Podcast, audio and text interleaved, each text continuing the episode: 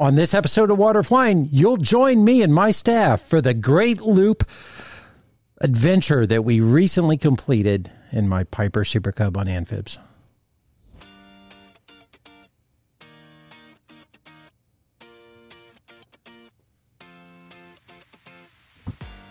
You are listening to Water Flying, a show dedicated to all things seaplanes. Brought to you by the Seaplane Pilots Association. My name is Steve McCoy. I'm the executive director of the Seaplane Pilots Association, which is the world's largest nonprofit advocacy organization dedicated to the protection and promotion of the water flying community. Climb aboard! We're about to start today's episode. Well, welcome back to Water Flying. I am joined by Slade Rosamond, Hey, how you doing? Carter Clay, Hey guys, how's it going? And Peter Christie. Hey, how you doing? Hey, we all just had the great pleasure of embarking on what is known to boaters as the Great Loop, and that is basically flying from Florida or boating up from Florida to Maine across to the Great Lakes and back down the Mississippi and back to Florida. And for the boating community, that's referred to as the Great Loop, and it is an aspiration of many passionate boaters and yachters. Uh, we had the opportunity to do this trip, only we did it with a seaplane. And uh, uh, Slade, Carter, and Peter each took uh, one leg of the trip, uh, which was done over five months. Uh, it was over 80 hours of flying, over 5,000 miles, and, and, included 40 uh, different legs of flying. So uh, I thought it'd be nice to share this adventure with you guys. Uh, it was a dream come true for me, and it was nice to work it in to the Seaplane Pilots Association mission, where we actually did uh, Seaplane Pilots Association business along the way, which made it really enjoyable. So, Slade, you're up first. Hey, so uh, our leg that we were doing was and eventually ending up in uh, New Hampshire for a advocacy uh, fight that we were uh, trying to keep 19 Mile Bay of Lake Winnipesaukee open. Um, so we ended up taking, I think, uh, five different stops before uh, we ended up getting to Mirror Lake, which is where we were staying, um, for the battle up in New Hampshire. Yeah, yeah. So we literally uh, we were battling uh, some aircraft maintenance issues. We were trying to wrap up my hundred hour because we literally had a deadline. We had a public hearing to be at on Thursday, July seventh. I want to say uh, July sixth, I think sixth. Yeah. And so we literally worked uh, the week before and through the weekend through a gear issue. Of course, we were wrapping up the airplane and did the gear swing, and uh, ended up with some uh, fictitious problems, but indicated problems.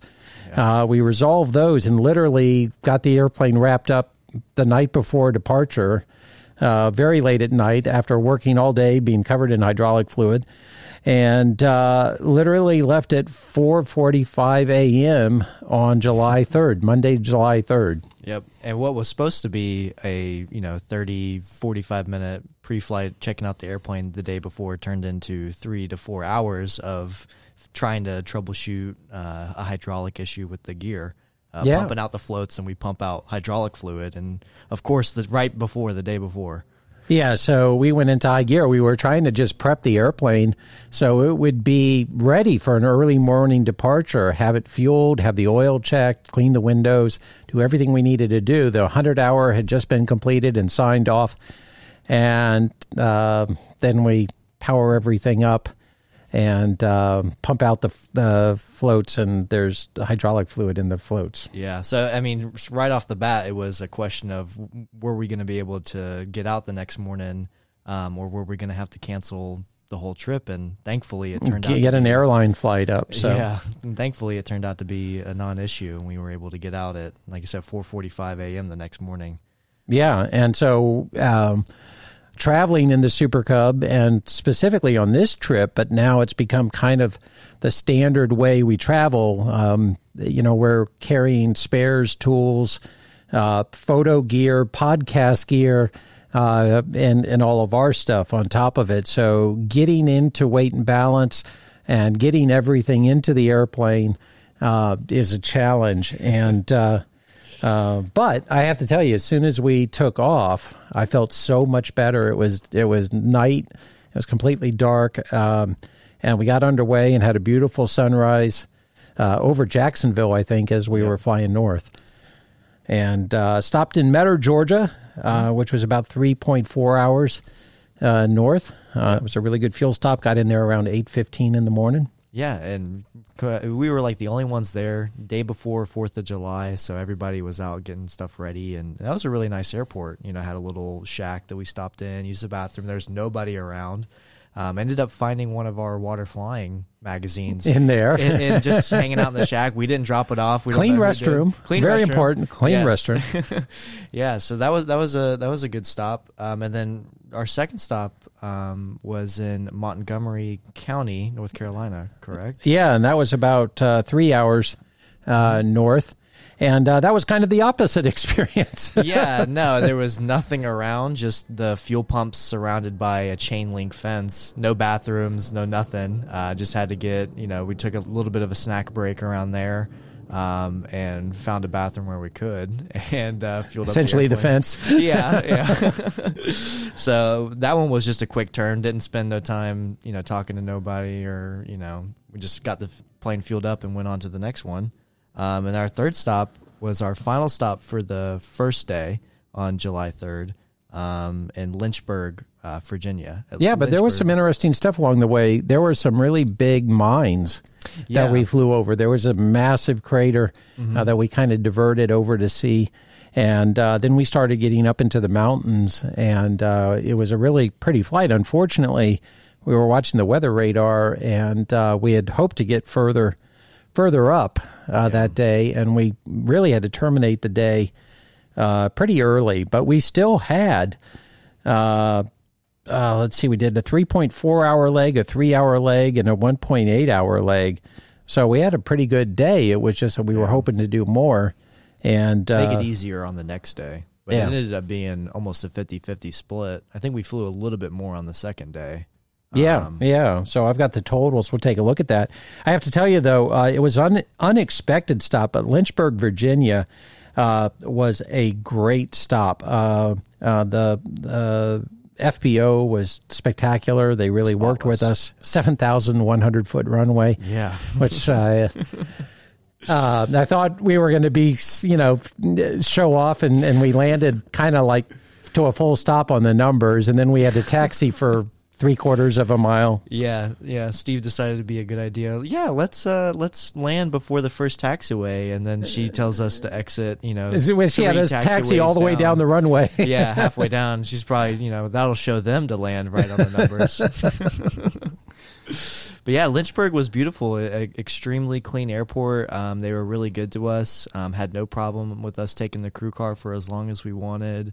Um, and it was absolutely beautiful. And you know, they were asking us questions on the Super Cub because they don't see amphibious amphibious uh, aircraft over there too often. So we had quite a few guys come and talk to us um, about seaplanes and the association, and about them potentially getting their rating. Had one guy say that he was uh, looking into uh, Alaska floats and skis up in Yeah. Alaska. Yeah, so, so that that's was kind kinda of cool. cool. Yeah. Yeah. That's awesome. So uh, we overnighted up there. Uh, did not get an early start the next morning, which was a little disappointing. yeah, But uh, uh, on day two, uh, we left uh, Lynchburg. I don't know around nine o'clock in the morning, something like that. we slept in a little bit. yeah. Uh, ended up going up to Penn Valley, which is in uh, Selinsgrove, Pennsylvania, and that was on July fourth. Yes. Uh, so um, we get up there, and they were having a, a picnic at the FBO or at the airport for Fourth of July, and uh, they really didn't have anything to say to us. No, no. I, I walked up first to use the bathroom, and all I got was was people looking at me. And uh, you know, I said hello to a couple people, and I may have gotten a, a slight hello back, but they, you know, I had to ask the bathroom, and they were really begrudging to even give me directions to the Bathroom. The guy inside was nice, but Yeah. the but the the, group pilots, outside. yeah, the group outside was weird. and I Uh, was, and we all we had was snack food, and our first stop was, you know, around lunch. And normally I would never take a hot dog if somebody offered it to me, but I was in my head just begging for them to offer me a hot dog. yeah, I was so hungry, and of course, you know, and I feel like down in the south, everybody would just you know, immediately, hey, you, you want something off the grill? And I was hoping for that same kind of hospitality, but I was sorely disappointed. I said hello as we walked by and, and wished everyone a, a f- happy Fourth of July, and they never even responded to me. I, and that's a really unusual experience within the flying community. yeah, I was I was stunned by it. I had never been to an airport where they People- were just so unwelcoming. I don't know. I hate to say that, but it, it was it was a different experience for sure at that airport. But it was and the other cool part about the airport was that it was uh, surrounded on all sides with uh, with corn. Literally. I mean, like up to the taxiway where the wing of the Super Cub was over corn. Yeah, Yeah. and there was no fence, no visit. I didn't see any fence around No, the airport. There was no fence. It was and uh, the corn literally came, I mean, if it literally came up to the to the taxiway. taxiway. Yeah, and you look out and you could just see the the farmhouse where the guy who owned it was growing all the corn and everything. So it was it was kind of a cool airport, um, with the with the slight exception. But I, you know, I thought that that was kind of neat. And one of the things uh, going up there, um, we had to navigate around the Washington, D.C. airspace. Yep. Um, and we started getting into the Allegheny Mountains, which was just uh, tremendously beautiful. I had never flown over that part of the country. Oh no, me neither. That was my first time going in a, in a small airplane uh, up up the uh, the East Coast into New England, and it was just abs- the whole trip was absolutely breathtaking. Um, from the mountain views to just all of it, I had never been able to see uh, New England from that kind of point of view. Um, you know, 3,000, 4,000 feet up in a Super Cub. Yeah, So it was just amazing. It was really nice. Yep.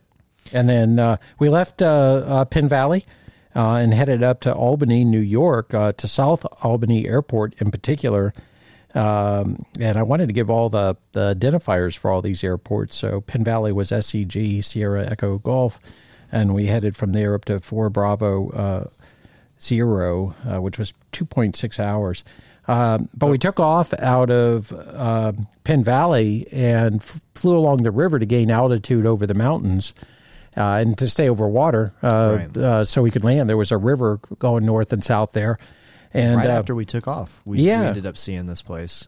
It's and there was a, really cool airport. yeah, Yeah. just a little time. It is like an island in the middle of the uh, in the middle of the river with a little community on it, and they had a uh, a pretty big grass strip on there, outlined with uh, with like white paint buckets. yeah.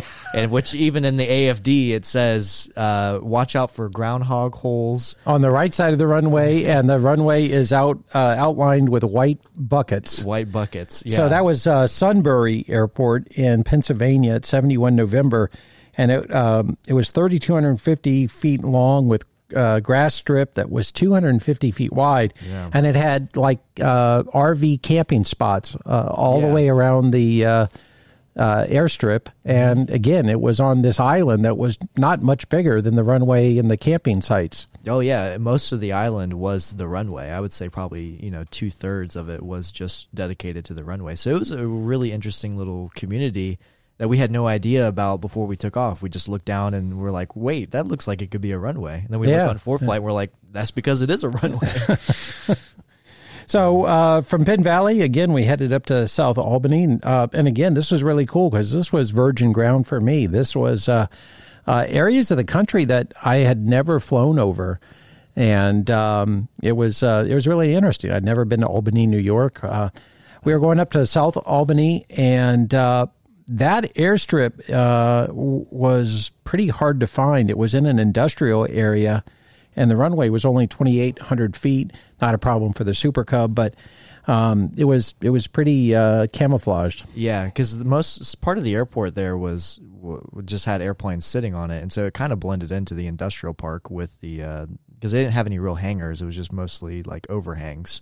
Um, like little carport looking things. So it really blended in. It was hard to see the runway and tell that from the difference from that from a road.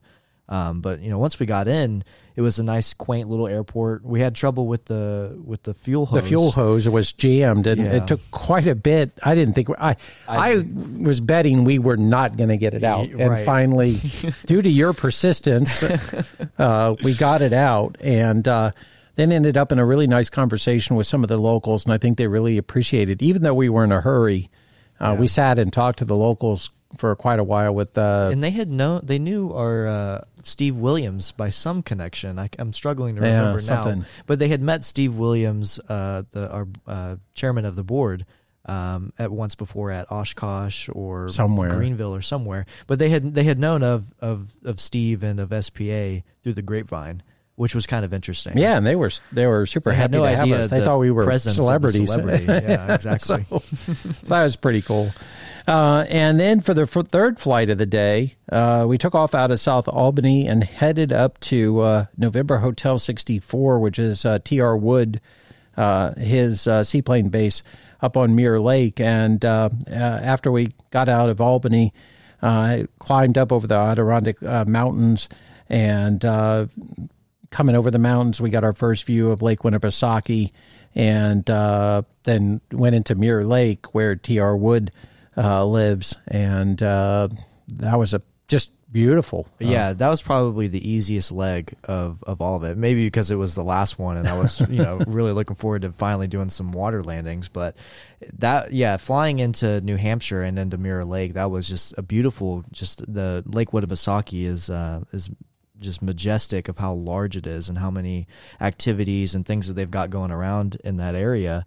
And then getting on the water, just I, I was in shock and awe at the beauty of this of Lake Mirror Lake in particular and of the you know TR Woods Lake House. It was just it was like an oasis. I don't know. I had never been to somewhere like that where it was just so scenic and peaceful. Yeah, it was really nice. And of course, we left on July 3rd and uh, in a Super Cub on amphibs, getting up to New Hampshire in two days is, is a fair amount of flying. Uh, and we had headwinds and we were dealing with other issues. Uh, so it was it was a solid two days. Um, and we got up there literally just before sundown and rushed to Manaz's house, who was uh, engaged in our uh, public hearing uh, fight that we had there for uh, 19 Mile Bay, and she had thrown this huge party, Yeah. uh, had tons of food that was like gourmet. She was a great host. Yeah, a great host, and had this huge uh, group of people, including the local police and everything else, and put on a magnificent fireworks show right on Lakeside there Yeah. for us, which was just amazing. And uh, that was a great way to get welcome to Lake Winnipesaukee. Absolutely. and, and 180 degrees in contrast to what we would experience at the public hearing. for sure, for sure. So uh, we've already had a podcast. Uh, go back and listen to the podcast on uh, the fight for 19 Mile Bay. But that is why we were flying up there uh, for the hearing, and uh, that was our stress point: is to get there in time for the hearing and to prepare for the hearing.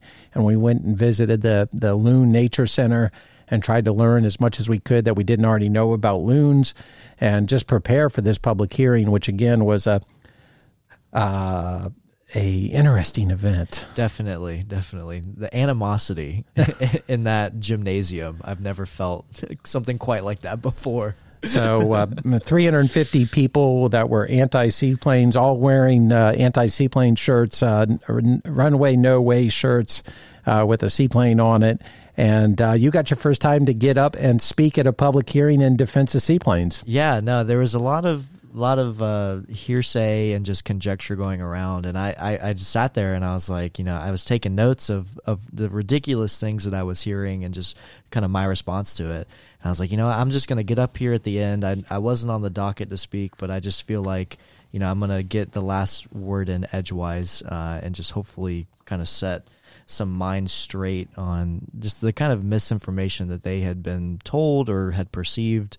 Um, but yeah, that was my first experience uh, going to an advocacy fight and then actually getting to speak in it, which was unexpected. But I'm glad that I did. It was a You did a great job. Thank you.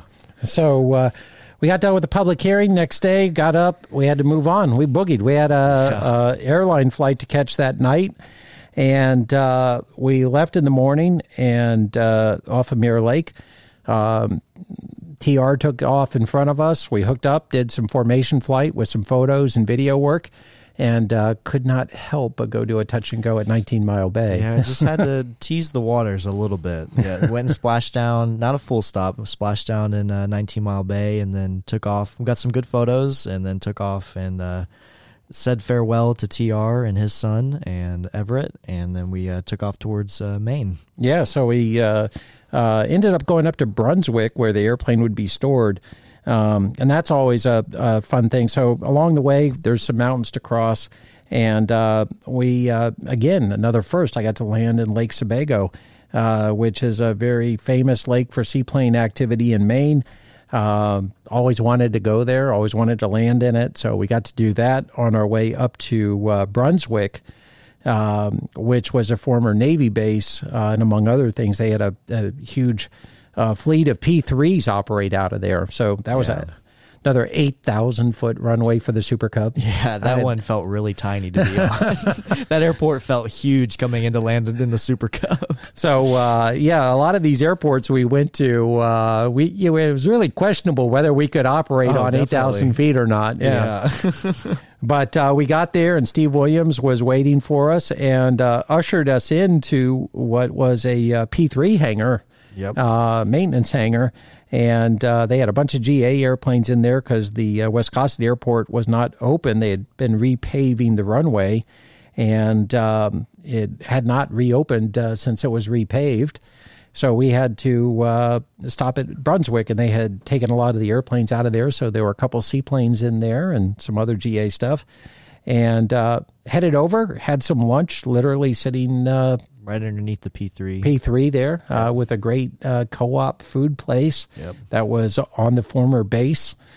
Uh, and then went and visited uh, uh, Paul over at Clamar Floats and uh, got a tour of uh, uh, Clamar for you. It had been the yeah. first time you had been to Brunswick or to Clamar. Well, that's the first time that I had been to a float manufacturer, period. Okay. So it was really yeah. interesting to see, especially on the composite side, to see how they formulate and put together these these floats um, for the AirCam and for other aircraft as well. Yeah, so you know, if you haven't been to Brunswick, uh, they've turned it into a technology incubator for businesses, and uh, they have all these like different bays with you know just amazing. Uh, you know whether it's 3D printing or foam cutting machines, welding uh, bays, anything that you could imagine. Imagine, yeah. and it's there for the businesses who pay for it by the hour. Huge uh, composite ovens to bake composite structures in. Yeah, uh, probably like what twenty by twenty feet. Oh, it was it was huge. huge. Yeah. yeah. I had to ask, you know, what was the largest pizza that they had baked in there? Confidential. They wouldn't let me know. So uh, uh, you had five days on the trip. Uh, Wish it was longer. We left on Monday morning, uh, came home Friday night. Uh, 17.9 hours of flying. Um, I was going to total up how many states we crossed. Uh, the whole trip, uh, all the way around, was 25 states. Uh, so literally half of the United States was covered on this trip. Uh, you did the first leg, the first five days. Um, we rushed to the airport then. Yeah. yeah, got to the to the airport in in Maine, and we're sitting around getting ready to board and uh, we didn't get on the aircraft just yet, or maybe we did. We are just about to board, just about to board, and then they get a us, text uh, yeah. saying uh, there was a, a crash uh, yeah. at the airport. the 152 had uh, had I think bad landing, landing or bad, bad landing, and like the gear had completely collapsed. The airplane was uh, airplane. broken half and closed the airport as we were trying to get out. Um, and uh, needless to say, there were some other things that happened along the way, but it was uh, it was a great first leg. We parked the airplane there on that Friday, uh, first week of July. Uh, flew home. Uh, got all the three of or all the four of us that are sitting here, immediately went into pack up mode to get to AirVenture to go work AirVenture, and uh, then came back. We from AirVenture first week of August had August, and then uh, September, uh, Labor Day weekend, September 5th, uh, Carter and I left uh, to go up to the Greenville splash in with Peter. So uh, um, we'll try to go through this. this is, there's a lot to cover here to do this in one podcast, and we had talked about breaking it up, but I wanted to try to get it where everyone could experience the whole thing. So, uh, guys, thanks for joining us, and thanks for coming up to uh, uh, Greenville uh, for our annual event up there. Greenville's great. I, I just I love that community, and they just had some wonderful flying on Lobster Lake. They had 42 planes went in there to Lobster Lake. Uh, that was the day of the poker run on Friday, yeah, and uh, it's just a great week. So, and Carter, your it was your first experience. That's my there. first time up in Maine ever. So I had never been up there. Um, it was a great flight up there. It was a great experience. Met a lot of cool people. Um, running the booth and just seeing Greenville and that area out there was absolutely incredible. So yeah, so we went out on Monday. I can't remember. Uh, you left on Labor Day, like Labor, Labor Day, Day, yeah, on Monday. Yeah. Yep, and then uh, Tuesday morning. Uh, well, I know Monday night we got there like eleven o'clock at night. We hadn't eaten. We tried to find a place to eat. The hotel was not what we expected. We settled for a cold Burger King. Is what we settled for, and it was like the worst roach motel ever uh, that we stayed in. I, and I, I got lied to. We'll just put it that way. And um, but uh, Carter and I, uh, it was Carter's uh, first time up there, and I, of course, I'm a huge L.L.Bean fan, and um, always have to make an annual trip when we go up for Greenville. So at 2 a.m., uh, we were the only ones walking around the L.L.Bean uh, place in Freeport there, the flagship store. Yeah, we had to see the boot, the hunting store, the home goods store, the clothing store, um, and then top it off, just nice cool weather, a break from the Florida humidity, and some nice mist to top it off as well. Yep. Next morning we got up, uh, went to Wiscasset, and and we were just worried because there was fog, there was low ceilings, and uh, I just didn't know if we were going to be able to get out. Um, but ultimately, Peter, uh, you headed up to the Birches uh, driving. And uh, then Carter and I, uh, I don't know, it was mid afternoon by the time we finally decided to pull the trigger. O'clock, yeah. Yeah. So uh, we got out and uh, left uh, Wiscasset and uh, headed up to the uh, Birches. Um, beautiful flight through Maine, uh, but low under the ceilings. And of course, we got to Greenville at the south end of Moosehead Lake and had to do a couple of touch and goes uh, there, just where you fly in over the town and uh, uh, do the uh, the landing that uh, everyone uses there for the seaplane event. And of course, again, this is the largest seaplane event in the world. Uh, in Greenville, Maine, every weekend after Labor Day weekend up in Greenville at Moosehead Lake. So that was the, those first approaches coming into Moosehead Lake kind of scary. I'll tell Steve it kind of scared me a little bit. I'm like, I think I can just reach my arm out the window and touch the those buildings real quick. But it was a, an incredible experience coming into Greenville and that small town, that one stoplight there. What you said it used to be uh, portable and now it's permanent. Yeah, yeah, they've got a hanging one now. They used to like uh, bring one in on a trailer uh, that for a stoplight for the weekend of the the splash in. Then uh, we went up to Mount Kineo and landed in the bay up there. That's always a huge thrill. I think we sat there for what 20, 30 minutes just, just looking, looking, at that rock face, and it was just like. And then as we got closer, we are just looking up. We're like, "Holy cow!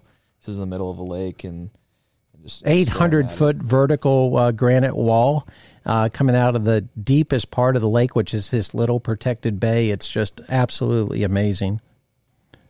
So uh, uh, Wednesday, we took you guys out. Uh, Peter, I think you had been out to the B 52 crash site before. Yeah, so we did it last year and then we did it this past year as well. Yeah, yeah. And then uh, you had never been out to it, so I always try to take people out to see that. Uh, so there's a B 52 crash site. You had some of the information on it, Carter. Um, but it's out on a dirt road up up a mountain in the middle of nowhere, and uh, yeah, January of 1963. I mean, I I wasn't even a thought back then. I don't even know if my dad was a thought back then either. um, cold, cold winter night, but some turbulence off the mountains caused a vertical stabilizer failure. Um, and it's actually the only plane crash where a person who ejected from the aircraft survived without the parachute opening, which is actually really interesting. The snow um, fortunately saved that gentleman's life, and the other pilot um, was able to another pilot was able to eject. And the first night they spent out there uh, while getting waiting for rescue, it was negative twenty nine degrees Fahrenheit. So and he was hanging brutal. from a parachute. The one uh, pilot was hanging from a parachute from a tree. From yeah. a tree. Yeah, it was a. Uh, and they've survived. And one, I believe, the gentleman who uh, survived the ejection, he was like, "All right, I'm done." I'm gonna get out of the Air Force, and so he did. And then the other gentleman was like, "All right, I'm gonna finish my career," and, and went uh, on. Went on, yeah. So uh, it's a very interesting place. If you haven't been there, it's pretty somber. Uh, I I don't think uh, it, it's a great example of just how violent and how big a debris field can be from uh, a plane crash like a B 52 crash. And there's still landing gear and uh, pieces of wing and engine and just it's amazing how much is there still. And even the green primer is still on some of the planes Yeah, too. Uh, cable assemblies, wiring. Uh, we have ti there's tires. Uh, yeah, laying around. Yeah, the- so uh, all kinds of stuff, and uh, uh, for the most part, people have respected it. Uh, we, you know, there's signage asking people not to take anything from the crash site. Uh, that people did perish in it, and it, you know, in honor of them, uh, please don't remove anything. Uh, but it is a large debris field in the woods, and there's pieces of airplane that have, as the trees have grown up, uh, they've picked up pieces of the the uh, crash material and carried it up in the tree as it's grown, and so there's things hanging in the trees, and uh, it's something to see if you've never been there. So if you ever go to the uh, splash in at Greenville, Maine, um, definitely uh, put it on your list to go out to the uh, B fifty two crash site. It's something worth seeing. Um, then Thursday we set up the booth and uh, parked the sea, uh, Super Cub over at the seaplane base. So we would be uh, there for uh, the poker run the next day. Ernie and Joyce Sanborn joined us. Uh, they always uh, generally have a long history of helping us at the event, setting up the booth and working the booth with us. And then Friday, I got to participate, I think, in my first poker run there. And that's where Lobster Lake, we had the 40 some airplanes uh, out on the white sandy beach out there. But um, uh, that was a great event. Uh, unfortunately, I had a solenoid issue as we came out of Lobster Lake. Uh, my starter solenoid uh, started to fail, and we kind of limped the airplane back to the Birches. Uh, where it kind of rode out the rest of the event, unfortunately, as we got a starter overnighted to us, so it'd be there on Monday, and uh, tried to work out the solenoid issues. Uh, luckily, uh, we had John Pratt from Alaska, who has a an Alaska uh, maintenance operation, and he's on our board and one of our field directors, and he was at the event, and uh, so I had my own captive A and P in the middle of nowhere up there at the Birches, and John and Tanya were incredibly accommodating as always, and and providing us what we needed to get the airplane out of the water and, and work on it. So uh, Saturday, uh, Carter, you got to experience Greenville for the first time. That was awesome. I, I don't think I've seen so many seaplanes in one place. I mean, Oshkosh at uh, Lake Winnebago it comes close, but even still, Greenville was just absolutely incredible with how many seaplanes were there. Um, the participation from the crowd, the support from everyone there. Um, it was absolutely incredible to see so many people there just for seaplanes. Yeah, and a shout out to Telford uh, Allen, who uh, uh, really uh, he hosts the dinners there. He uh, invited me up for a, a flight in his helicopter to take photos, and I still owe him photos. So Telford, if you're listening, you'll get those photos. We've been super super busy, and I've got uh, hundreds of photos for you that we took in that flight. Uh, so uh, then Sunday, uh, we have the Aeroset uh, sponsored uh, member breakfast uh, on the Katahdin. Uh, so again, another first for you. Peter's attended it before. And uh, we crammed in a whole bunch of podcasts. We had John uh, from the Birches, um, and we did an interview with him for our podcast. We interviewed Tom Wood, uh, T.R. Wood, for um, coverage because we had just got the the message that we had won the the hearing uh, 19 Mile Bay, and then we had Roger uh, from Currier's uh, Flying Service, and so crammed in three podcasts before leaving. Um, and uh, then on Monday morning, we we flew over to Peter left and uh, drove back to the airport. Sorry, you got the uh, illustrious duty of driving cars while we got to fly. That's the whole lucky part of me being 23. I'm not old enough to drive rental cars yet, so And and the car could carry all the leftover stuff that had to go back to the office. exactly. Thank you guys for that. Yeah, so you got to schlep all this stuff. You're, you're our uh, chief schlepper. I thought that was supposed to be his job. I'm not of age yet. So uh, anyway, uh, thankfully uh, we had coordinated with uh, Keith uh, Strange uh, from PK, and he invited us to come over to PK Floats in Lincoln to replace the starter solenoid, and we were able to get the airplane started. And he was waiting for our arrival, and very quickly went into action and uh, uh, replaced the solenoid so we could continue on our journey. If not, we were going to be stuck looking for a solenoid because I didn't feel comfortable going any further with the way ours was acting. So a shout out to PK Floats and Keith Strange uh, for being very gracious and, and helping us out. Um, and uh, got that starter solenoid in in short order. Got to spend some time with Joe Duke with his new uh, Carbon Cub and with a gorgeous set uh, with that you'll read about of floats for his uh, Carbon Cub. Um, they made a, a, very unique set of floats for his Carbon Cub to fly in salt water, and uh, can't wait to do a story in Waterflying magazine on that, and and also a podcast. But then we had to rush down to Wiscasset and uh, spent the night down there. Uh, spent a day literally working uh, out of the hotel, just catching up on some work. And uh, went Minnesota getting ready. Yeah, yeah, because we were literally doing the the uh, presentations that I had to uh, uh, give in Minnesota, where we were in transit to. So uh, the the kind of the scenario here was uh, Slade flew up to Maine. Uh, Carter, you were flying from Maine to Minnesota. Yep. And then Peter was going to do the leg from Minnesota back to Florida. And uh, but we went to a dinner, which was kind of cool with Steve Williams by boat. Uh, he lives in West Wiscasset, and uh, I remember I had two very good lobster Talk about tails. The mist. Yes, oh my goodness. Fog. So very very thick fog. You saw your first seals in the wild. I did. That was in oh yeah in the wild yeah. SeaWorld doesn't count for me, so as soon as I saw those out in the uh, the river over there, I was like, this is awesome. Steve kept saying, "We got to get back before it gets dark. We got to get back for it gets dark. Uh, we got to get back before the fog." And I was like, "But you have to have dessert."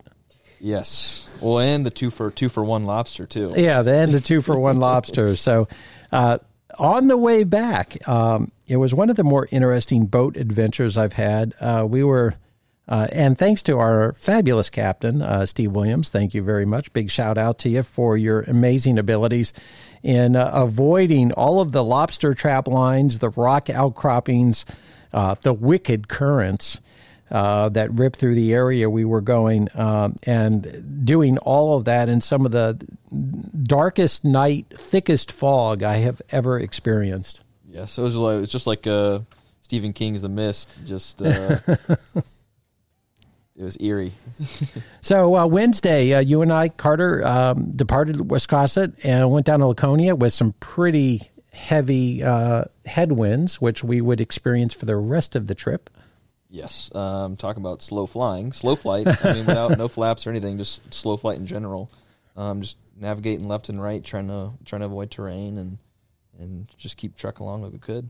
So we had just again got the news while we were on the trip that we had won the uh, uh, hearing uh, the the ruling at 19 Mile Bay. So just conveniently, we had to go to Laconia, which is on the south shore of Lake Winnipesaukee. So we had to do a touch and go at 19 Mile Bay after the victory. Oh, to get our toes wet in the water, we just touched down, lifted right off, and we're like, man, this victory feels so sweet. yes, it was. Uh, nothing more rewarding than winning a very hard fought battle and then coming back and getting to do uh, within a landing. the week. We found out within the week yeah. or a few days, and the next thing you know, you're landing back in Lake Winnipesaukee right afterwards. So it was awesome. awesome. So uh, then we went to uh, Laconia um, and filled up and uh, departed for Rome, New York. Rome, New York, yes. Uh, um, low ceilings and headwinds and UAVs mountains. Um, stopped at the Million Air there. That was a pretty good facility. Uh, we heard somebody in the pattern talking to us, and then next thing you know, we land. We're looking out. We're looking for the plane, and then we just hear like a small buzzing noise. We're like, "What is that?" Yeah. And it was, "Oh, someone's flying a drone in the pattern." That's yeah, UAV. Cool. We were, yeah, they were doing touch and goes with a UAV uh, at the the airport uh, and talking to the, con- the, talking to the pilot wherever he was. God knows where he was. Yeah. Uh, but uh, we had a U. First time I've ever been in the pattern of a controlled airport with a UAV. So uh, that was pretty cool. And again, this is like another 8,000 foot runway. It was crazy. Top it off, and then we get in the FBO and we find a waterfly magazine that uh, our chairman of the board, Steve Williams, uh, had dropped back off on his way back from Oshkosh as well. Yeah, yeah. So that was cool. Uh, that was a pretty long leg. That was like 3.1 hours. Uh, and then we did the Granddaddy uh, leg, uh, Rome, New York uh, to Salem Park, Ohio, um, which uh, we were legal, uh, but through fuels, we'll just say very leaned out fuel consumption. we flew 4.8 hours from Rome, New York to Salem Park, Ohio.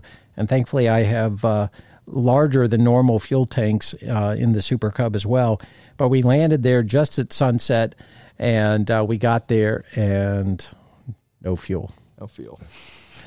There's a cardboard tape to the to the uh, gas station, and no one around. And, and, it was a little 3,400 foot strip. Um, again, very kind of uh, indescript airport, uh, very small, on the brink of closing. It had been closed and then it had been there had been a battle for the ownership of the airport and that's why there was no fuel there. No one to contract it from. So we had to get back in the airplane uh, take off and go over to youngstown with another 9000 foot runway. We were in the pattern with some c-130s yes. and uh, i think ospreys too and uh, uh, that were operating there. We overnighted in youngstown got up uh, the next and got up the next morning, got our eight dollar plus a gallon fuel. Oh my lord, that was expensive. I think it's the most expensive I've ever seen fuel. Uh, and but it was pretty cool. We took off out of there. Uh, again, uh, areas of the country that I really had had a chance to fly over, and uh, went over Cleveland, directly over the top of Cleveland International. Uh, flew along Lake Erie. I think we flew over or next to four, three or four of the Great Lakes yep. on the flight. Uh, we went right along uh, Cedar Point Amusement Park. Yep. Um, had a really weird gunnery area that we passed. Artillery uh, out in the water, and first we see two large smokestacks. We're like, "Is it the power plant that's uh, out of the area?" Or, and then we're like, "No, there's there's artillery guns set up right there, shooting over into Lake Erie. That's kind of cool." So that was pretty cool. We stopped at uh, Coldwater, uh, Michigan, uh, in the middle of farm country, uh, up in the key of Michigan, uh, and without knowing it, uh, the guy that owned the FBO and the maintenance operation there maintains Randy Strebig's uh, airplanes, who's our Indiana field director. Yeah, we pull up and he says, "Wow, nice Super Cub on amphibs," and we're just chit chatting. He's like, "Hey, do you do you happen to know who Randy Strebig is?" And he's like, "Yeah, I know Randy Strebig," and he's like, "I maintain his TBM." no way. yeah, we just saw him in Greenville actually with his mall. So, and then that was a, a really cool conversation and lots of seaplane photos up in the airport, even though there was not a lot of water uh, around. And uh, so um, had lunch there, nice little restaurant, yeah. Um, and then had the boogie because we went from there, um, uh, which was Coldwater, I guess, uh, Michigan and headed west with a low ceiling. We were hoping to kind of pick our way higher, but we couldn't. And uh, did something else, another first. Got to cross Lake Michigan. Yes, that was uh, never been in the middle of the continental United States and near Canada, and not been able to see anything but water. It's just straight water. and you, then you just see a barge going by, and it's like, holy cow! You never or really, a freighter, or a freighter exactly, and you never realize how large the Great Lakes are until you traverse them, and you're like, I can't even see the other end of the shore, and I'm, you know, two thousand feet in the air. So. Yeah, I think it was uh, like a hundred mile crossing. Uh, so uh, no shoreline on the opposite end uh, because the visibility was so bad. We were VFR, but there really wasn't a horizon. No and uh, so that was a uh, a long crossing. Yes, it was. But uh, did it safely and uh, PFDs on with PFDs on. Yes, we did, and uh, made it to Madison, Wisconsin. Yep, I uh, for fuel. That I remember we had some we had some apples or snacking on some apples real quick. Got some gas. used the head, kind of what you and Slade experienced next to the fence. just no really bathrooms around. Just and then kept going. Yep, Morey Field, uh, Charlie 29 uh, was where that was. And uh, then headed from there uh, to South St. Paul, we were hoping to make it to Brainerd uh, that day, but because of our late start, uh, we weren't going to make it. So from Morey in Madison to South St. Paul, it was uh, 2.9 hours. That was the third, I think, the third flight of the day. And um, we were fighting number one, the sunset, but number two, a line of storms that was right over Minneapolis. Yep, it was a kind of kind of decision we had to make right then and there. Is uh, all right, well, this weather's blocking us, so we'll just stop over at South St. Paul and, and uh, give a uh, nice little warm welcome to Wipaire, a nice little hello. So, but no one was, everyone was already over in Brainerd, so there's no one there. You know, there's so much to say about this trip, and, and we're trying to do it very briefly uh, because I think each one of the flights we could really elaborate a lot on. I know, again, going from Morey and Madison over to South St. Paul, I saw the most striking uh, designs. I don't know what, they weren't intentional, but the way that they were uh, harvesting the crops, um, it was like something out of an art gallery. The, it was incredibly uh, uh, beautiful. Uh, but also um, with the the terrain and, and the way they were harvesting, going up and over and around the terrain, it made some very interesting visual uh, lines. Uh, lines. from the air, and um, that was that was pretty cool and and rewarding. Uh, but there's just so much, and and then we got to to Wipaire, park the airplane, uh, got an Uber, and we're sitting at a McDonald's. Best Uber ride of my life. got rear-ended, sitting in a drive-through. I don't think we had moved for what five minutes. We were already still. We were just sitting still. We were just talking about how we had been talking about how hard it was to make a living as an Uber driver for this guy. This, for this guy, the nice what GMC Yukon or yeah, brand new, brand new 2020. We're just sitting there, haven't moved for five minutes, and then got rear-ended. Thing, next thing you know, our our heads are kind of leaning forward, and what the heck just happened? Did we just get hit? Someone just run into the, the person behind us, and then they hit us, and nope, just this guy just pulled forward right into the back of this GMC. It was a, it was a underage kid with a like a learner's permit, and his car from car another state from another state, and his car ended up under our Uber vehicle. And um, the guy's like, "What do I do?" And I'm like, "Well, you have to call 911 and get the cops to come out."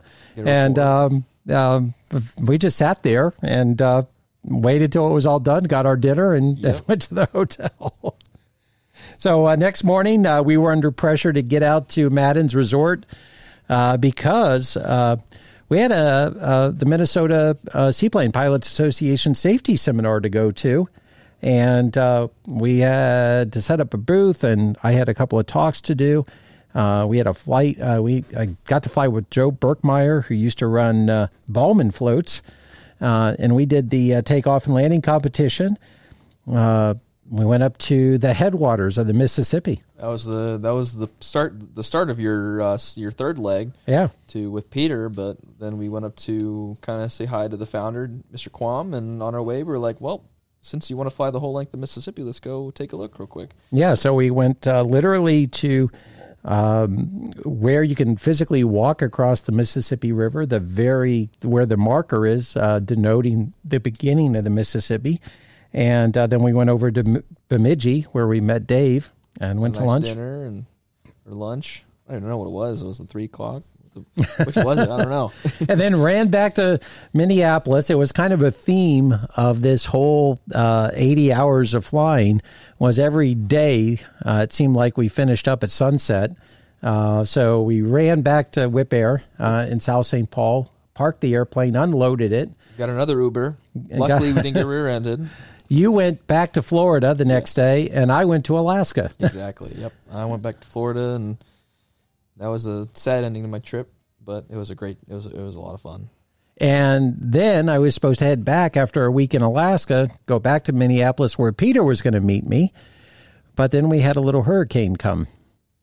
So um, uh, I had to rush back to Florida instead of Minneapolis. And uh, we actually had two hurricanes. Yeah, we did. And then, so this, our summer trip down the Mississippi River, which was supposed to be short pants and flip flops and t shirts, uh, was now in mid to late November. and three days before our departure, balmy fall weather turned into sub zero weather or frozen. And we arrived in Minnesota on uh, On Mon- uh, Sunday night. Sunday night. Monday night. Sunday uh, night. Sunday night, the 13th of November, with a plan of leaving Tuesday morning. But the snow was there and the low visibilities, and we didn't get out till Friday. Yeah. So we uh, had planned to uh, do a day of meetings at Wipaire and some podcasts. So again, the podcast equipment is being dragged around with us, and uh, we got two in, uh, and then did some prep on the airplane. Uh, but we were in teens and low twenties and blowing snow for days, waiting for it to stop. And then we took off on Friday morning. And Well, was- first, I want to give a shout out to Wipaire because their crew, number one, they gave us a vehicle. Uh, number two, they extended their support of the Seaplane Pilots Association. So thanks to everyone there. The team was so accommodating and generous with doing anything and everything we needed. They had the airplane in a heated hangar. Uh, you know, they were just unbelievable. And um, then we departed. Then it was 19 degrees, and I was in the back. and for most of you who know what Super Cubs are, they're not exactly airtight. So I had my winter hat and long johns, several pair, and off we went. Uh, got right on the Mississippi, and uh, again, low ceilings. I mean, we were about a thousand feet coming down, and Down the river. yeah, down in the river. snow. And- and It was, just uh, falling but we snow. had- We had several miles visibility. It, it, it was good that way. And our first stop was in uh, Muscatine. Muscatine Municipal. Yeah, in Arkansas. And yeah, and uh, Steve, you got to explain this one. This is they're the Pearl Capital, Pearl Button capital of the world. So, if you ever looked at old shirts um, where they had these colorful pearlescent buttons, generally those were made out of oyster shells or uh, abalone shells or some kind of seashell. And uh, Muscatine, Arkansas was on the Mississippi River. And its claim to fame, going back to the 1800s, was it was the pearl button capital of the world. And we were supposed to go to Quad City, which has a seaplane base and an operator there, but they had a snowstorm uh, sitting on top. Uh, it was going in and out. It was kind of our preferred stop because we knew that if there was snow, I had hoped that their runway was going to be plowed, um, and that and we had a, like a 27 knot crosswind, but we had that wind was directly down the runway at Quad City. And uh, so Muscatine was our alternate, and we really didn't know what we were going to be faced there. Uh, it was falling snow, and it was so bitter cold fueling the airplane while you were sitting inside having a hot cocoa. Thank you very much. Oh well, what can I tell you? Anyway, we took off from there, and our next stop was St. Louis downtown airport, and uh, Jet Aviation treated us royally, but it was only 21 degrees when we got up to take off the next day. And and true to form, we landed at sunset uh, when we went into St. Louis, but it was really beautiful because we landed downtown. Uh, we flew all the way uh, again down the river, um, and then landed towards the arch, uh, and kind of landed at sunset uh, with the sunset kind of backlighting the arch as we landed, which was pretty cool. So we were spoiled in Minnesota because the engine was nice and warm from being inside. Yeah. But at 21 degrees in St. The Louis, next we had a morning- cold engine, and Jet Aviation dug out an old preheater, and we were able to warm the engine up, and we were able to take off. And departing out of downtown, we asked the controls if we could go back up the river just that little bit and fly by the uh, arch, which we did. We went up and did a 180 and went back down the river. We got some good pictures.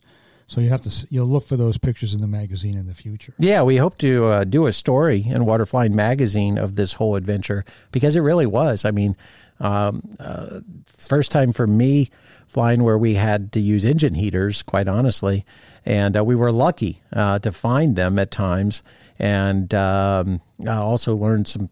Some so a lot of other tricks, but that was the first.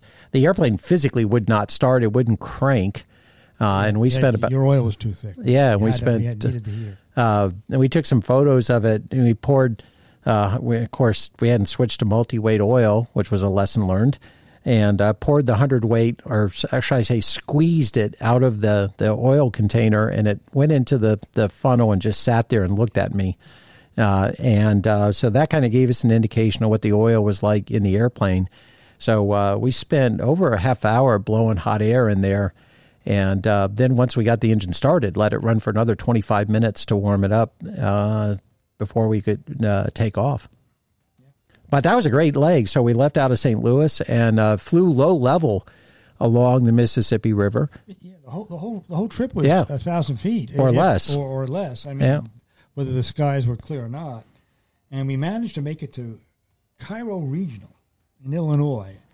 Oh, we had to I we had to do much, it. I drank too much coffee. We had to do an environmental stop. was environmental. so we, only an hour point seven later, we had to stop and do a bathroom break in, in Cairo. And the, and the, the thing about this is uh, we uh, uh, Mark Twombly uh, landed at Cairo. He also had to do a bathroom break. when he was flying the SeaRey up to Oshkosh right, a couple of exactly, years couple ago. Years ago, so that was like, wow, you were there too. This is a, a one runway, one guy sitting in the in the office. A very Super guy. oh, terrific. so accommodating. He's like, take whatever you want. Uh, there's all kinds of snacks over there, and uh, take whatever you want. And the significant part of uh, Cairo, and it's Cairo, Illinois, uh, is it's right at the confluence of the Ohio River and the Mississippi River. So it's right at the the fork where the two rivers meet in between in between them. Uh, so it was kind of a neat place. Yeah. Anyway, so we continue on, and we needed gas later on, and we stopped at Arkansas International. Uh, that sounds like a big deal. And there was one person at the airport. That was it. We could not find an FBO, or the office was not open. There was a gas pump out front. But, But that's was- where they had all That's the boneyard, The boneyard, yeah. There were probably upwards of 75 or 80 airliners, that were, yeah. you know, put into storage. It was it was an amazing sight, and not one person on the airport. Yeah. So that was very cool. Uh, and then we went on to Memphis, and that's where we uh, we stopped at uh, uh, Memphis General DeWitt, Spain. we were going to go to Memphis West, which Right. was in Arkansas. And as we were flying down the river, I said, "Well, we can't. It's sunset. We have to fly by downtown, right down the Mississippi, uh, by downtown uh, Memphis." And we looked, and there was this little airport there. so I was like, "What is it?" And let's call them up and see if they're there. And and they and they treated us royally, and what a great little airport. Yeah, And they got a heater for us the next morning. They had to borrow that one from wasn't so good. right. But they borrowed it from the flight school and they got us going. And that was where the guy the the guy who ran the office, he knew the fellas from uh, Minnesota. They had a stopped there. Yeah, had so- had a shirt that he had from uh, the Minnesota SPA. which was really really very cool. So we had a dinner um, at um, the Peabody, uh, where the ducks uh, go to the fountain uh, every day, and I had a nice dinner there.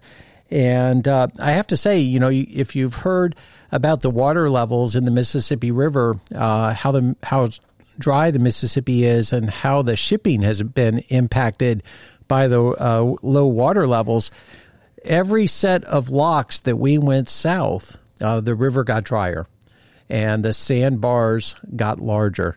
And you could see a dramatic difference as we went south um, of how the river was getting narrower and shallower, and the shipping lane was getting more constricted um, remarkably. Uh, and by the time we got to Memphis, it started getting pretty dramatic. Um, so uh, next morning, But Memphis, wait a minute, it was only 23 degrees. I'm still freezing. in the 28, back. 28. Oh, 23. Okay. No, no, no, no, no, 23 degrees. Uh, now, somewhere along this, Steve, we went to the confluence of the Arkansas River. that was south of Memphis. Okay. And tell us that story because you went and landed. Yeah, yeah. So we did some landings in the Mississippi, uh, which was done with great caution because it is ugly. There is uh, the current in the Mississippi, uh, the amount of debris, uh, trees, root balls, you uh, wrecks of, of barges that are rotting. Uh, there was so many hazards. Um, in the Mississippi, it, it really was a landing that had to be well thought out. There was were a lot of places to land, and, and if you had the, the time to go camping, uh, or if you had big tires, if you were flying with 29 or 31 inch tires on a Super Cub, you would have had infinite places to land and go camping. Uh, but uh, we did some landings in the Mississippi, and I, I really had to pull myself back because I didn't want to stop. and then we passed over another confluence, which was the Arkansas River. And uh, I Tell could that story. well, I'll let you tell the story. What we saw, we did some dragging runs because it was really difficult. It it wasn't even navigable. the The water flow was so poor, you couldn't navigate a boat through the Arkansas River to the Mississippi. And again, trees everywhere, uh, littered throughout the water uh, that had come downstream. Uh, but we found a couple places. We and we landed, and uh, what we thought was a root ball ended up being something else. Yeah, we, we come down and you what aborted that, that landing, if I recall. So there's some logs there, and you put the power back to it. And what were they? It was two deer crossing there's the a- river. well, we were on step. We were taking back off. We had done a touch and go, And, uh, and I was like, "There's the root ball on the right side," and the root ball Was moving. antlers. yeah. anyway, that that was that was really pretty cool. We stopped at Vicksburg for gas, nice guy. Uh, so- yeah. and I gave you a hard time. and then we on into New Orleans. And uh, Another sunset landing. Yeah, we it was sunset every time, but uh, we we were pretty much radio free. We were so low that ATC was it wasn't that easy. But at Baton Rouge, we picked up ATC and then went on into New Orleans approach, and then uh, Oh, we saw one of the river cruise ships, the brand new river cruise ships, uh, just outside of Baton Rouge. And Baton Rouge uh, was um, interesting because it was all oil storage and oil refinery. And uh, picked up ATC and uh, told them we wanted to go to Southern Seaplanes and we wanted to get clearance to go along the river directly in there. And they worked with us great. And we were again chasing the sun, trying to beat the sunset. Uh, but uh, found uh, uh, 65 Lima Alpha, which can be a challenge, uh, right next to the uh, the Navy, which controls the airspace there, had left for the night. yeah, New Orleans, yeah, the uh, Alvin uh, Field, and you needed you need approval because. Uh, their delta encompasses the, The seaplane base. Seaplane base, yeah. So Southern Seaplanes has both a, a little canal that you can land in, plus a runway, but it is not what people would look for as an airport. It's it's literally in the middle of this industrial zone where they manufacture oil equipment and uh, barges. And again, you have a 500 foot ceiling because of the Navy base. And uh, we were going in there at sunset trying to find this uh, needle in the haystack, which we did. Had a good landing there. Uh, thankfully, the team at Southern Seaplanes, uh, Lyle and Lacey and Emil and Rhonda, the uh, uh, Panepinto family that runs Southern Seaplanes. It's a very historic old uh, old family seaplane base in operation, and they've got a little crash pad for wayward pilots, which we utilized. Uh, got some dinner. Uh, next day, we we did we accomplished the mission, which was get to get to the uh, Delta where the Mississippi met the Gulf of Mexico, and we did that uh, in a very unique airplane. That's right. Uh, it was a Geronimo, which is, of course, the forerunner to the uh, uh, Aztec. Yeah, the uh, PA twenty three. right, and it was just it was a delightful flight. You got you got to fly it. I had to sit in the back. Somehow seniority just I have none. So at any rate, so we we had a wonderful time there. Lyle was very generous too. Yeah, he was. They he said you got to fly the airplane, and of course I wasn't gonna um, uh, argue with him, and it cut our trip. We were kind of working against uh, time, and it would have been twice as long in the Super Cub. Uh, and I had wanted to fly that airplane. It's the only one in the United States, as far as I know, on floats. And a very unique airplane, 500 horsepower twin engine float plane, and uh, has the same useful load as a Beaver. I'm sure we'll do a podcast on it. And you can go to Southern Seaplanes and fly this airplane And get your multi and get your multi sea. Uh, but uh, we flew it uh, down to the Delta, did a couple of water operations in it, and uh, kind of did a little flight test on the airplane. Got up the next morning, and we had a mission to get home before Thanksgiving. So uh, we departed out of there, flew along the coast of uh, Louisiana, uh, off the Chandeleur Islands, along Biloxi, and then we had a surprise going over Alabama. Well, we, we, well, Gulf Shores was the first stop on that. Well, we had the Blue Angels. Oh, right off to the right over the uh, over. Alabama, Yeah, over the shore of Alabama. I'm down looking at the map. And, uh, Steve says, "Oh, Blue Angels," and I look out. and There they were over the Gulf, just doing all kinds of stuff. And and there was a ceiling that day, so they were low, if you recall. Yeah, they like- were just doing uh, practice formation flight, and it seemed like they kind of followed us along the shoreline because they are they were off the wingtip for like a half hour. And I know the Super Cub is slow, but for a half hour, that they, I think they were, you know, I, they were trying not to wear out the airspace, I guess, as they practiced or something. But they were alongside us, and uh, then we landed at uh, uh, Jack Edwards was the first stop, uh, just on the Alabama side, I think, before you get to Florida in the Panhandle.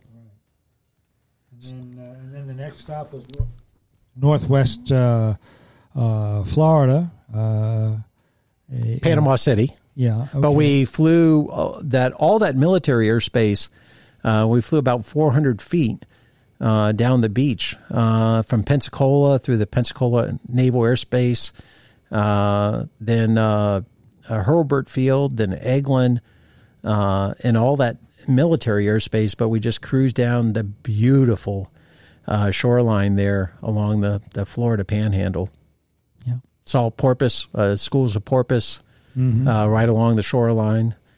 Our, our last gas stop was Northwest Florida.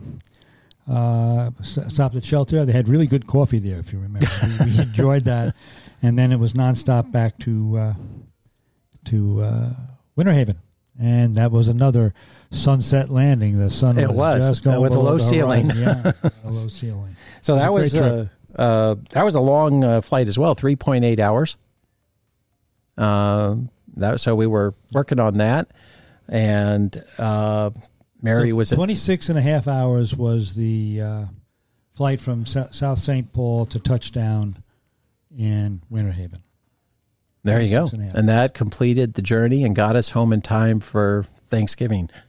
Uh, so, uh, just to review this flight, uh, the flight actually occurred from July 3rd, and I actually, from July 3rd to November 22nd, was when we finished the whole uh, Great Loop.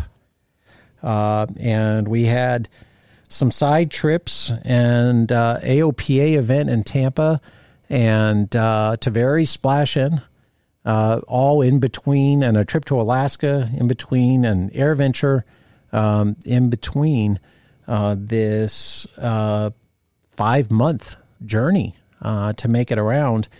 And ended up being uh, something like 5,058 miles, um, 80 hours exactly of flying, and 40 uh, legs of flying uh, total. And uh, by design, I wanted each one of you guys uh, to to join and get the experience of doing a long cross country in an amphib. So Yeah, it was amazing, but somewhere the math doesn't add up. I'm getting 17 hours in the Super Cub, and Peter got 26. and so then 26 plus 17 Carter got minus more- 80, whatever Carter got. The math's not adding up here, you know. I mean, I got, I guess, the most states, but I'm getting 30, 37 hours. Does that sound right, Steve? I- so, uh, but Slade, you you flew over the most states, and so again, uh, there were twenty five states that we flew over or across at some point in the journey. Uh, so you uh, flew the most states by far yeah. Because of the New England. You're right. So we're going up and hitting all the smaller states. So I, I, ticked a lot off on, on the on the way up there, but shortest shortest uh, a trip out of all three, unfortunately. But it was still just amazing getting to fly up the, the East Coast and, and getting to see that whole the whole area from uh, from a view I'd never uh, been able to see it from before. And all three legs were dramatically different for me. Um, the landscape, the weather um, was dramatically different. Uh, Carter, what what what stood out to you? Um, Um, honestly, the Great Lakes is what stood out to me the most. I mean, just the vast size. You see them on a map, yeah, they look big, but I mean, you know, you can't really you can't really tell until you're right there, especially at that altitude. You're not very high up either, but it's just traversing those. Um, and then as you're going west, um, just it goes from you know mountains to flat, the amount of open quickly. space in New York and the, the beauty of those mountains and how wooded they were really Yes. was kind of a education They to me. great, and they weren't like huge mountains, but they were still. It was enough for a Super Cub needed to go around them a little bit, but With a ceiling. exactly with the ceiling as well. Um, but then it slowly got flatter and flatter, which is kind of cool. And then you get to Wisconsin and, and Michigan, where all those cornfields are that we uh, look forward to every July as we dr- drive up to uh, Oshkosh. We need more cone, as Peter would say. So, Peter, Yeah, well, you know, uh, one thing has been uh, is evident to me and, and, and to you fellows as well is we have a big country here and it's a beautiful country and still a lot of open space out there. So get yourself out there and, and enjoy what we have and the freedoms we have. And thanks, Steve. You do a lot of work towards that freedom. Thank you. And and that was part of the importance of this is number one, I like to do trips that inspire other people, but to be able to live the dream and quite honestly, it's the largest cross country other than when I did our, our trip with Doug DeVry around Australia, where we were raising money and filming the documentary. Uh, this is was really an epic trip, and to be able to share it, and and again by design, have each one of you fly a major major cross country uh, in a Super Cub for a Super Cub uh, around the country, and to be able to share that was so important, and to break that up, and uh, so you know I, I feel very fortunate to even be in a position to do that, and uh, it's a joy to fly with you guys, and I think you know again as the executive director, it was important. Um, Peter, you've been a pilot for decades. Uh, you have tons of experience. You've owned many airplanes, but you haven't done as much seaplane flying. So, um, Yeah, that's correct. Yeah, so uh, for you, it was a little bit different. And for Slade and Carter, I mean, you guys are, you know, early in your careers. And so this was a, a great uh, experience building trip. It's an eye opener for them, hopefully. Oh, absolutely. This was my first big cross country like that in a seaplane. And so being able, uh, you know, I'd never done a, a cross country to this uh, to this size with a, a plane as slow as the Super Cub on amphibs. so it was it was amazing. What are you saying? What are you saying? it's no F eighteen, that's for sure. Um, but it was just amazing the the whole trip. You know, I I, I just love the the big cross countries like that. I think the longest one I had done prior to that was uh, from Lakeland uh, International up to um, Greenville, South Carolina. So you know, I almost pretty much doubled, maybe two and a half times my previous longest cross country was this one. So just absolutely fantastic, and I, it was an eye opener for sure, life changing uh, trip, I would say. I mean, for me, this was my longest cross country done ever. I mean, single engine land or single engine sea. Uh, I think the the furthest north I had been or furthest leg I'd ever flown. I mean, at least by myself was to Leesburg. so I mean that, and then doing something from Maine to, to Minnesota and in a Super Cub. But granted, I did also did in a 152, so that's also pretty slow. Um, was pretty eye opening, and it was a it was a great great adventure for me as well. And uh, uh, compliments to you all as co-pilots. So uh, you made the flight a lot easier having you guys uh, make the flight with me. So uh, hats off to you all. Uh, this has been a long podcast. We're uh, over an hour in length, but uh, we wanted to try to jam it in. We thought this story was important to share and uh, a nice way to kind of cap out the year. And uh, really, I, I, hats off to you guys. I'm glad we could make it productive. We celebrated some victories of our advocacy efforts. We attended the largest seaplane event in the world. We attended a safety seminar in Minnesota with the Minnesota SPA and got to uh, do the trip of a lifetime, including headwaters to the uh, Gulf of Mexico along the Mississippi, which was a, a, a, big journey that I had always wanted to do. It was a bucket list item. And uh, we've talked about doing that trip uh, as a member trip uh, in the future. And it was a way to kind of see the challenges that we would be faced with to do that as a group um, and kind of learn um, you know what the challenges were of operating in the Mississippi and, and everything else. So, thanks to you all uh, for uh, joining us uh, on the flight. Glad to be here. Yeah. Well, that's great. And then now you guys finished off in New Orleans, and just for us to go back there and start the, the new year off there for our board meeting. Yeah, So we'll be guys- back over at Southern Seaplanes for next year's uh, annual board meeting in January. So Uh, so you, so one of you will be doing the trip back with me. I think it's you, Carter. All right, flip. We'll flip a coin. You got a three sided coin. So, uh, uh, hope you've enjoyed this kind of extended episode of Waterflying Podcast, and uh, look forward to reading uh, the story and seeing the photos in a future uh, issue of Waterflying. There's uh, pressure to to write this down and and get it uh, assembled into a magazine article. And e- happy holidays to all of you listeners. Thank you for making Waterflying such a popular podcast. Please share it with your friends. Hope you've enjoyed this again extended. Uh, podcast talking about this incredible journey doing the Great Loop by Amphibious Super Cub. And uh, until next time, uh, be well and uh, fly safe and fly often, my friends. We are so glad you joined us today. If you like today's show, I highly encourage you to join the Seaplane Pilots Association and become a member of the largest seaplane community in the world. Members receive Water Flying, the only full color glossy magazine dedicated to the seaplane community. And it's available in both printed and digital form. Your membership also includes access to the Water Landing Directory app, which has the Seaplane Flight School directory and a calendar of seaplane events not only here in the United States, but around the world. The association hosts regular educational workshops, safety seminars, and gatherings for seaplane pilots and anyone with a passion for seaplanes.